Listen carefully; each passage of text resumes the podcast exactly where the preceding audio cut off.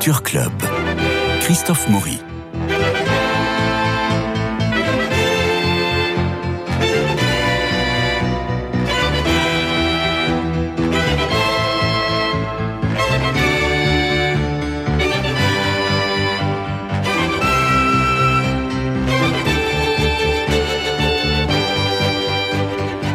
Chose promise, chose due, nous consacrons, euh, Nadir Amaoui et moi, toute l'émission à un Picasso de Geoffrey Hatcher avec Jean-Pierre Bouvier et Sylvia Roux. Bonjour. Bonjour. Vous jouez au studio Héberto, boulevard des Batignolles, et je rappellerai plusieurs fois, certainement au cours de l'émission, que si vous venez de ma part ou de la part de Radio Notre-Dame, pour toute place achetée, une place vous est ouverte. Et oui, c'est presque du partenariat, mais attention, il ne reste qu'une semaine d'exploitation. Donc il va falloir vous précipiter. Jean-Pierre Bouvier, bonjour. Vous Bonjour. êtes l'un des comédiens qu'on aime toujours voir tant vous êtes dans la justesse. Sorti du Conservatoire national supérieur d'art dramatique en 75, c'est un peu l'ENA pour les comédiens. Vous n'arrêtez pas tant au théâtre qu'au cinéma ou à la télévision. Et là, vous jouez Picasso en 1941 dans un Paris occupé. Ça nous semble très loin, mais je me suis rendu compte qu'en 1941, Picasso avait 60 ans. C'est dire qu'il était déjà un monstre sacré et que euh, lorsqu'il arrive dans cette cave, c'est un énorme monsieur euh, qui déboule. Alors Sylvia Roux, vous avez été la directrice du tuyau Héberto avant d'en prendre la direction artistique aux côtés de Bérangère Dautin qui dirige tout désormais avec un enthousiasme et une générosité qu'on salue. Vous aussi multipliez les rôles et co-écrivez avec Brigitte Kernel. Je pense à Léonard de Vinci, Naissance d'un génie ou la disparition d'Agatha Christie ou encore Albert Un enfant à part, qui vous a valu le titre de meilleure comédienne au Festival Off d'Avignon 2022. Et d'ailleurs, vous recommencez cette année avec cette pièce, donc vous serez re-meilleure comédienne en 2023. Et c'est vous qui êtes allé dénicher cette pépite, pour reprendre vos mots, il y a dix ans. Cette pépite, c'est-à-dire un Picasso de Geoffrey Hatcher. Comment ça s'est passé? En fait, je travaillais au Promenade Playhouse euh, à Los Angeles en tant que metteur en scène. Et j'animais aussi des ateliers sur euh, tous nos auteurs vivants français.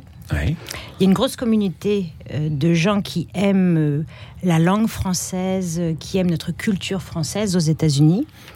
Et le manuscrit était sur le bureau. Voilà, le manuscrit de Jeffrey Hatcher. J'ai jamais vu cette pièce jouer, mais en tout cas, vous savez, il faut se remettre dans le contexte. On était il y a plus de dix ans, donc Netflix, euh, moi je ne connaissais pas, je Mhm. n'étais pas abonné à l'époque, et du coup, euh, Mais ça n'existait pas surtout. ah si si. Si? Alors si si, ça existait là-bas.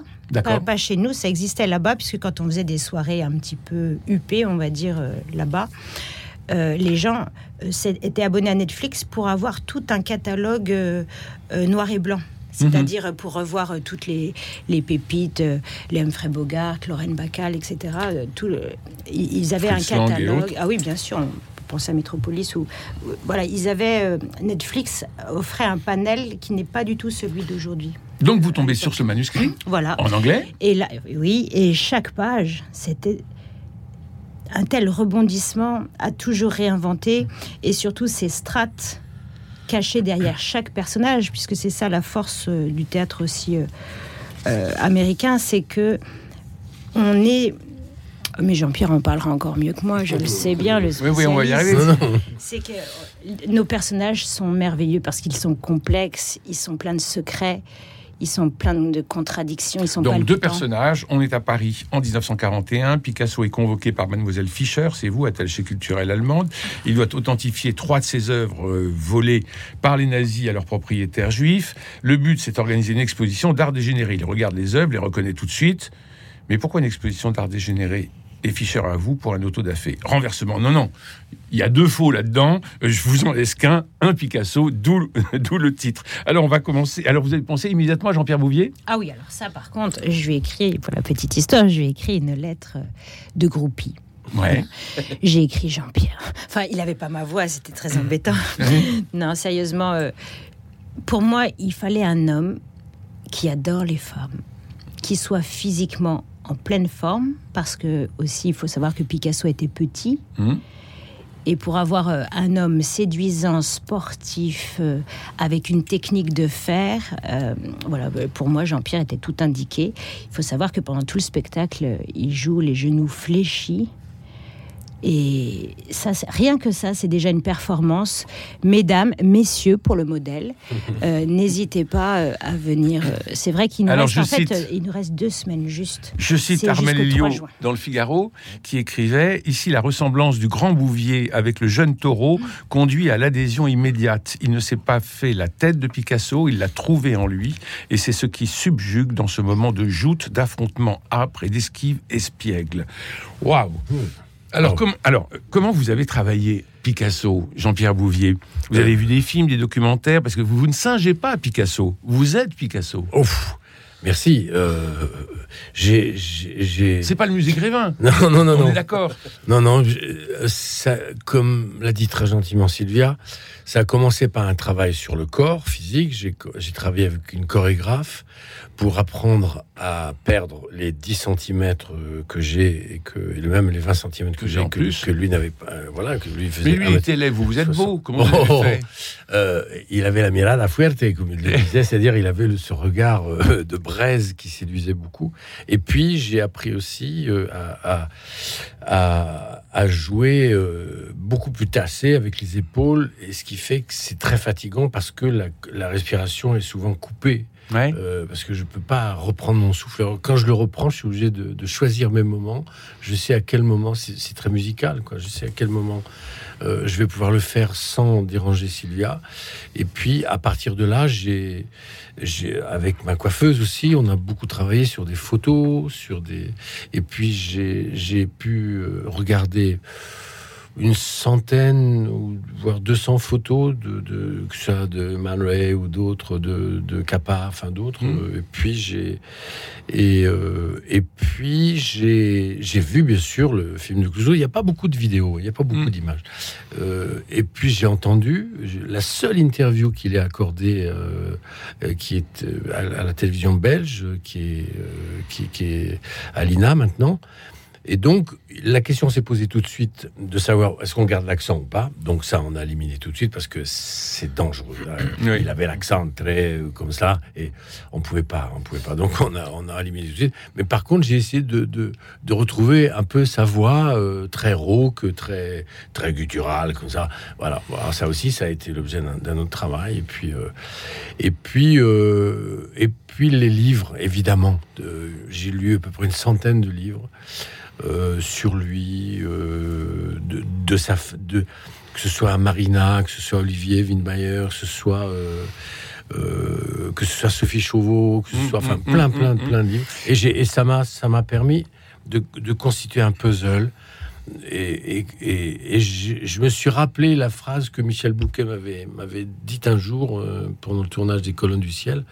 Il m'avait dit Écoute, ne t'inquiète pas, si ton travail est bien fait, le personnage il va parler à ta place. Mmh. Je me suis dit Bon, et là j'ai pensé à chaque fois, à chaque fois. Et puis apparemment. Euh... Alors les trois premières minutes, quand vous êtes, en, quand, quand vous êtes avec votre chapeau, on n'y croit pas. Ouais. Enfin, moi, je n'y crois pas. Je, j'ai vu que le, que, que, le chapeau. Et puis, vous enlevez le chapeau et je dis merde, c'est Picasso. Alors, merci de, de, merci de préciser ça parce que Anne l'a fait exprès. Anne Bouvier, la metteuse en scène, l'a fait. Qui est votre fille et on ouais. va en parler. elle, elle, a fait exprès d'avoir ce, ce moment-là, c'est-à-dire de, de d'interrogation pour le public. D'un voilà, de, avec la mèche, mmh. euh, le chapeau qui que Sylvia enlève. Et puis, le, bon, là, il est tassé, il est petit, il regarde vers le haut, comme il avait toujours l'habitude de faire, évidemment. Et puis, euh, et, euh, et, le regard fixe, euh, animal, voilà. Et donc, donc, c'est vrai, vous avez raison. C'est à, partir de là que la partition commence pour moi, euh, je le sais. Alors, comme vous le disiez, euh, Sylvia Roux, c'est euh, Geoffrey Cher, donc on est vraiment dans l'écriture cinématographique.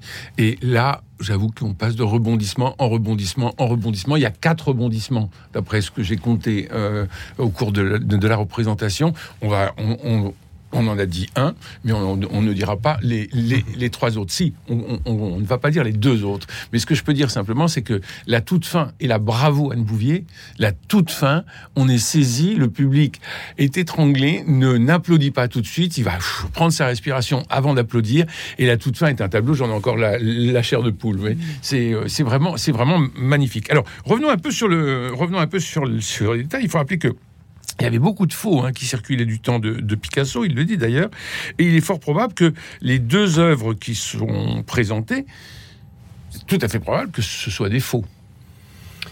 Oui, c'est probable, c'est probable, mais ça fait partie du jeu.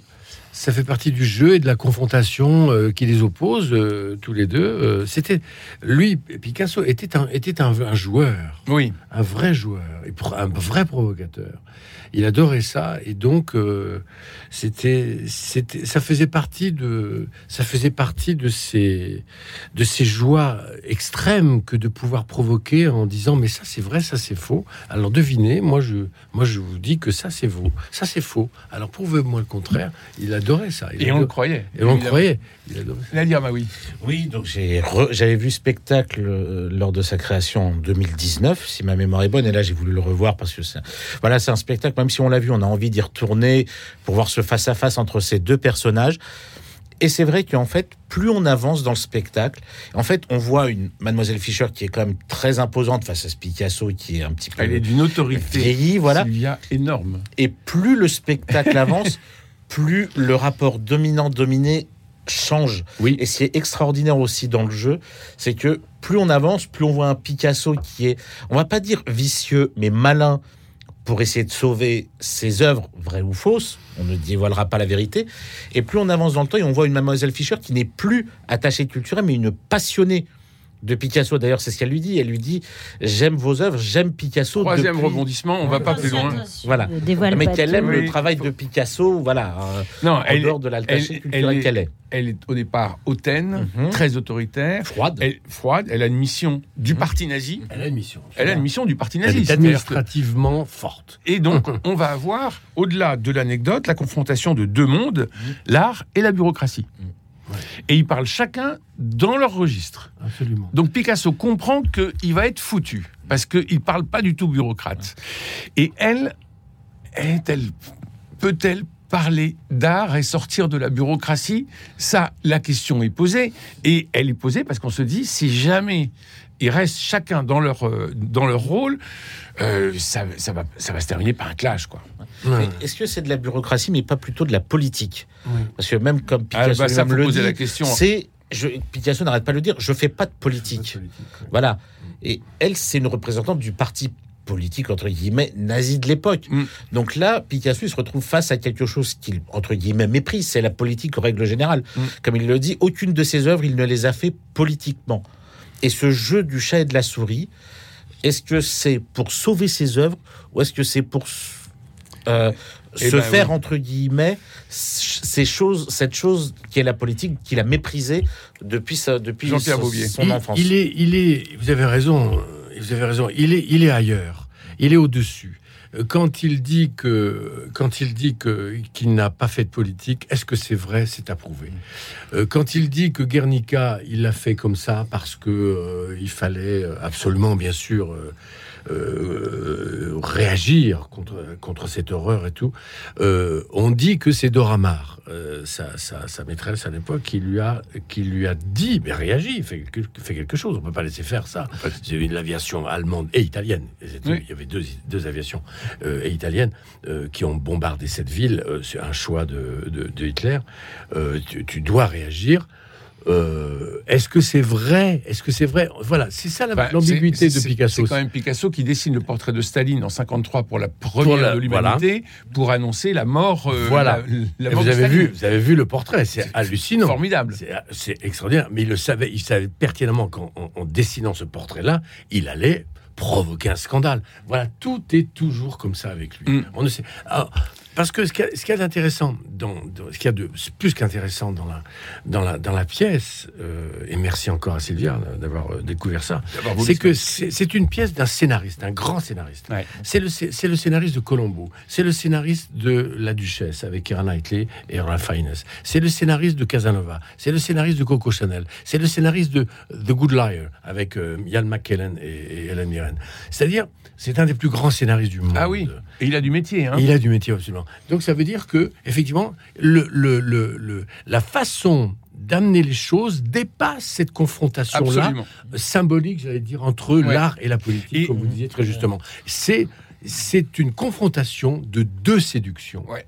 La séduction de l'art universel, la célébrité, le génie représenté par Picasso, et l'autre en face, la, célé- la- la séduction représentée par la femme, qui, elle, va incarner une autre forme de séduction, je dis ça entre guillemets évidemment, comprenez-moi bien, mais qui s'appelle le nazisme, et qui a fasciné des Bien millions d'Allemands. Bien sûr. Donc, cette confrontation, c'est ça qui, qui fait que le spectateur est complètement, est complètement accro à cette œuvre-là. Tout à fait.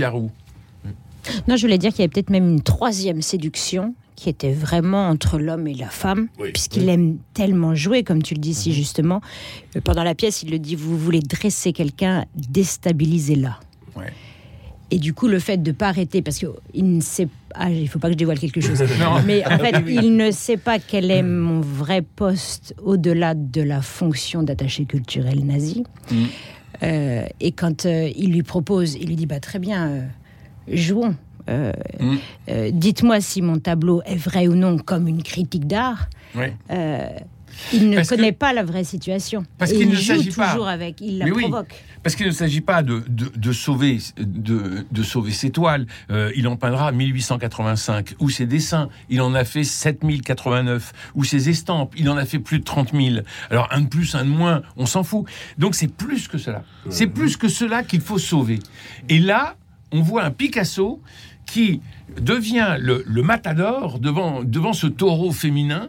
Euh, parce que je ne vais pas vous traiter de vache. Euh, devant ce taureau féminin. Et, et- et il va de- devenir le, le picador, le matador, parce qu'il faut sauver quelque chose de plus. Ouais, ouais. Et au-delà de sa propre peau.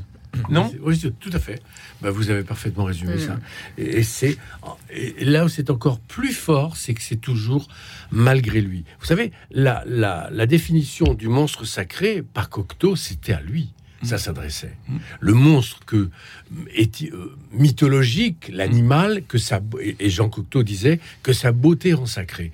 Et euh, euh, on C'est le Minotaure. euh, hein. voilà, on- et on sait par euh, quand vous relisez par exemple le bouquin de- d'Olivier Widmeyer, euh, son petit-fils, il a une très belle image. Il dit les femmes étaient des planètes qui gravitaient autour du Soleil, Picasso. Et Ah, c'est beau. ah oui, c'est magnifique. ouais. c'est magnifique. Et, et, euh, et c'était, il, il le- d'ailleurs, il le savait lui-même. Il était une espèce de, de, de, de, de réincarnation de, de l'animal. Donc, avec tout ce que ça comporte comme, comme symbolique, comme, euh, Mhm. mais comme symbolique, pas du tout cérébral, pas du tout intellectuel. Quelque chose de. de, de Ah, il renifle, hein. de Voilà, de pur, de, Ah oui. de, de, de, de- D'instinctif. de sauvage. Absolument. Voilà, c'est ça. Absolument. Et c'est ce qui fascine. euh, Et là, les deux se flairent. Ouais, là, ouais. les deux se flairent. euh, euh, les- C'est le cas de le dire. et euh, et c'est My Fleur Lady. Et, et- et les deux, se- et les deux se flairent. Et on ne sait pas, au bout d'un moment, qui est le pire des deux. Bah, en fait, quand on, quand on voit la pièce défiler, c'est vrai qu'on voit deux personnes froides, renfermées. Hautaine, le Picasso du début, voilà, renfermé sur lui, qui, bah, qui déteste le régime nazi. Donc, quelqu'un de ce parti-là qui lui adresse la parole, il ne le supporte pas. Et plus on avance dans le spectacle, et l'un comme l'autre, on décèle des lueurs d'humanité. Euh, On va pas, on Oui. va toujours pas dévoiler pourquoi, mais quand il cherche à, à- à sauver ces trois Picasso en disant là c'est faux, là c'est faux, là c'est faux, les vraies raisons pour lesquelles il les sauve, on le, re- on le voit dans ses yeux, Mm. et on le voit aussi dans ses mots. On dira pas pourquoi, mais c'est pour ça qu'il faut vraiment que le public aille le voir, parce que c'est ça aussi qui est magnifique. C'est pas que dans le texte, c'est aussi dans le regard. Et quand, et quand Jean, vous, Jean-Pierre, vous regardez ces toiles, ces, ces, ces- ces esquisses de Picasso, et que ça le ramène à, à son avant, Ouais, son enfance. son re- le regard qu'il y a à ce moment-là et ce qu'il en dit après, c'est juste extraordinaire. Ça se voit dans vos yeux. Et après, et en même temps, dans le regard de Mademoiselle Fischer, elle voit un Picasso qu'elle ne connaissait pas. C'est pas le même Picasso qu'elle avait dix minutes avant face à elle. Elle voit un Picasso beaucoup moins renfermé, beaucoup moins détestable dans la manière de parler. Mais elle voit un Picasso humain. Et Et même par rapport à la mise en scène de Anne, Oui. Puisque c'était tellement joli de sa part quand il évoque euh, le premier tableau, l'enfance, euh, sa petite sœur, et qui vient se mettre au sol d'un coup, d'avoir Ouais. ce minotaure qui se met d'un coup euh, à mes pieds. Ça, Moi, c'est c'est- juste magnifique. Ouais. Mais c'est magnifique. Ouais. Cette séquence-là, Le absolument extraordinaire et bouleversante. De même, je pense que c'est un parti pris d'Anne Bouvier, le, le metteur en scène, c'est que les tableaux, c'est en fait trois morceaux de papier. Enfin. On n'a pas un Oui. grand tableau. Non, non. On n'a pas une grande toile. Euh, C'est-à-dire que euh, au bout d'un moment, on s'en fout quoi, du tableau. Euh. Ce, qui est, ce qui est important, c'est ce que lui représente, l'art, la création, la folie, la, euh, le- le- le- euh, la volonté aussi, et puis ce qu'elle représente, elle, c'est-à-dire aussi la volonté, aussi la folie, euh, aussi une, une certaine façon de- de- de, D'accepter de vivre aussi. d'être magnétique. Et puis, pour l'un comme pour l'autre, il va, il va falloir accepter de vivre. Alors, on l'aura compris, c'est bien le, le combat de deux fauves jusqu'à la scène finale, fort bien amené par la metteur en scène Anne Bouvier. C'est pas la première fois, ni vous, ni vous, que vous travaillez sous sa direction. Comment ça s'est passé pour un Picasso avec Anne Bouvier? Elle, elle était différente des Oh, autres. C'était de manière très sport parce Oh. que en fait, euh, ça avait été clair dès le début, dès qu'on on s'est dit feu vert euh, avec Jean-Pierre. On a travaillé euh, presque sur un an, mais de manière euh, en deux fois, deux après-midi à la table. euh, à dire le texte, à s'écouter, à s'entendre la première fois. La deuxième fois, même si c'était presque texte su, mais en tout cas en retravaillant à la table. Et en fait, euh, après, c'était très sport, puisqu'on a eu une dizaine de jours. Ah oui, que Euh, c'est- C'est- c'est Pour, un- En répète, on s'était dit c'est un saut en parachute. Donc on arrivait texte su et l'intérêt, la pièce est tellement animale qu'il fallait qu'on joue dans l'œil l'un de l'autre. Mm. Je dis souvent aux gens quand ils disent oh là là on l'a vu trois quatre fois et c'est jamais la même. Ben non, je dis mais parce que précisément chaque réplique, on ne sait pas si on a envie de se gifler ou de s'embrasser en fait. Parce que Jean-Pierre Bouvier, vous aviez déjà travaillé euh, avec Anne pour Oui. euh, La Dame au Petit Chien. Oui. Euh, et puis, La dernière nuit aussi d'Adrien Racca. Absolument. Aux Abbesses. euh, Donc- il y a eu la, la route de Madison. Il y a eu. euh, euh, Donc bon, c'est une vraie collaboration en dehors de c'est un des liens accompagnement. familiaux. C'est un accompagnement. Et, et- Voilà. et là, c'était un peu différent parce que le personnage, vous le disiez en, en début d'émission, vous avez dû vous tasser, vous avez dû app- réapprendre à marcher, la respiration est compliquée. Elle, elle, elle, elle sait très bien, comme d'autres metteurs en scène d'ailleurs. moi, on m'impose rien. On m'impose rien. Je, c'est un, c'est un échange, c'est un accompagnement. On va, oh, comme à Sylvia, euh, on va pas m'apprendre à jouer la comédie. Pardon, c'est pas très, c'est pas prétentieux ce que je dis là. non, non, on est dans le domaine de l'art, Mhm. et, et- et moi je crois à la création artistique d'un acteur, et qui, qui ne doit pas ressembler à un acteur en, en arrivant sur le plateau.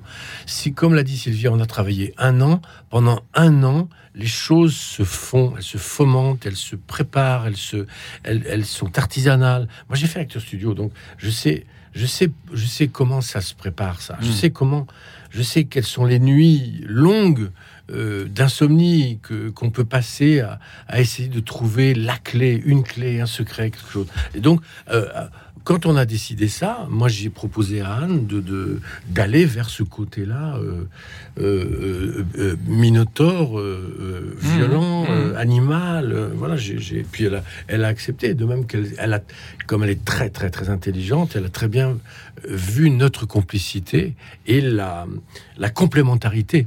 C'est-à-dire que Sylvia apporte l'intelligence de son jeu, son charme, sa beauté, le- la sensualité qu'elle a, l'autorité qu'elle a, et elle savait pertinemment que ça allait très bien matcher Ah avec oui. moi, et puis euh, et donc jouer l'opposé.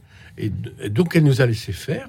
On a, comme dit Sylvia, on a appris les textes, on, et on s'est on s'est confronté, mais comme dans- comme une corrida, Ouais, comme une arène. comme une arène. On s'est En confronté. loge d'ailleurs, on, D'où la- on peut dire, hein, on, on se dit t'es prêt, t'es prêt, ouais. Ouais, tu ouais. sais que je t'adore, hein, mais on va se battre. D'où la robe rouge. Ah, Non, ça c'était vraiment corrida Barral Vergès en fait. Ah on oui. s'était parti sur le, le côté tailleur.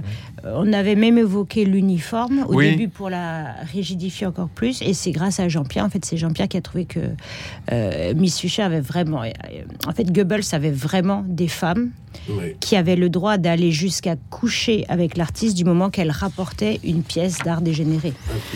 Donc, euh, on avait le droit de la féminiser un peu puisqu'elle avait tous les que ce personnage, personnage de Sylvia a existé.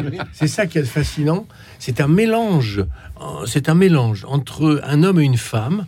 Euh, L'homme étant représenté par cet officier allemand qui s'appelait Werner Lange et qui a écrit beaucoup sur euh, ses relations avec les artistes avant la, euh, avant la Deuxième Guerre mondiale, parce qu'il habitait Paris. Il, avait, il, était, il était parfaitement bilingue. Et c'est lui qui a aidé beaucoup, beaucoup d'artistes français pendant l'occupation. Mais par exemple, il, a, il a été beaucoup de galeristes juifs à se, à se cacher. C'est lui qui a caché les identités. Bon. Et Goebbels a envoyé cette femme, cette femme, pour essayer de dénicher qui était derrière ces identités juives. L'émission se termine malheureusement. Oh, déjà.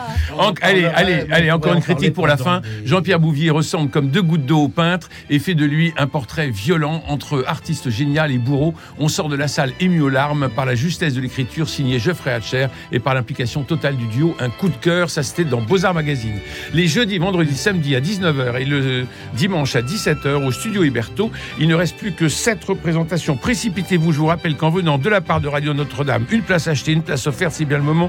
Les réservations au 01 42 93 13 04 01 42 93 13 04. N'hésitez pas à téléphoner. Merci Nadir Amaoui, merci à Cédric Coba pour la réalisation, François Dieudonné pour l'organisation des studios, Philippe Malpeuch pour les génériques, Louis-Marie Picard et Camille Meyer pour la retransmission et l'animation sur les réseaux sociaux. À ce sujet, n'hésitez plus à télécharger l'application Radio Notre-Dame sur votre smartphone. Elle était entièrement refaite et comme ça, vous nous aurez dans la poche, ce qui était idéal pour un week-end de Pentecôte que nous ouvrons dès cet après-midi et que je vous souhaite radieux. On file au théâtre Héberto et je vous embrasse.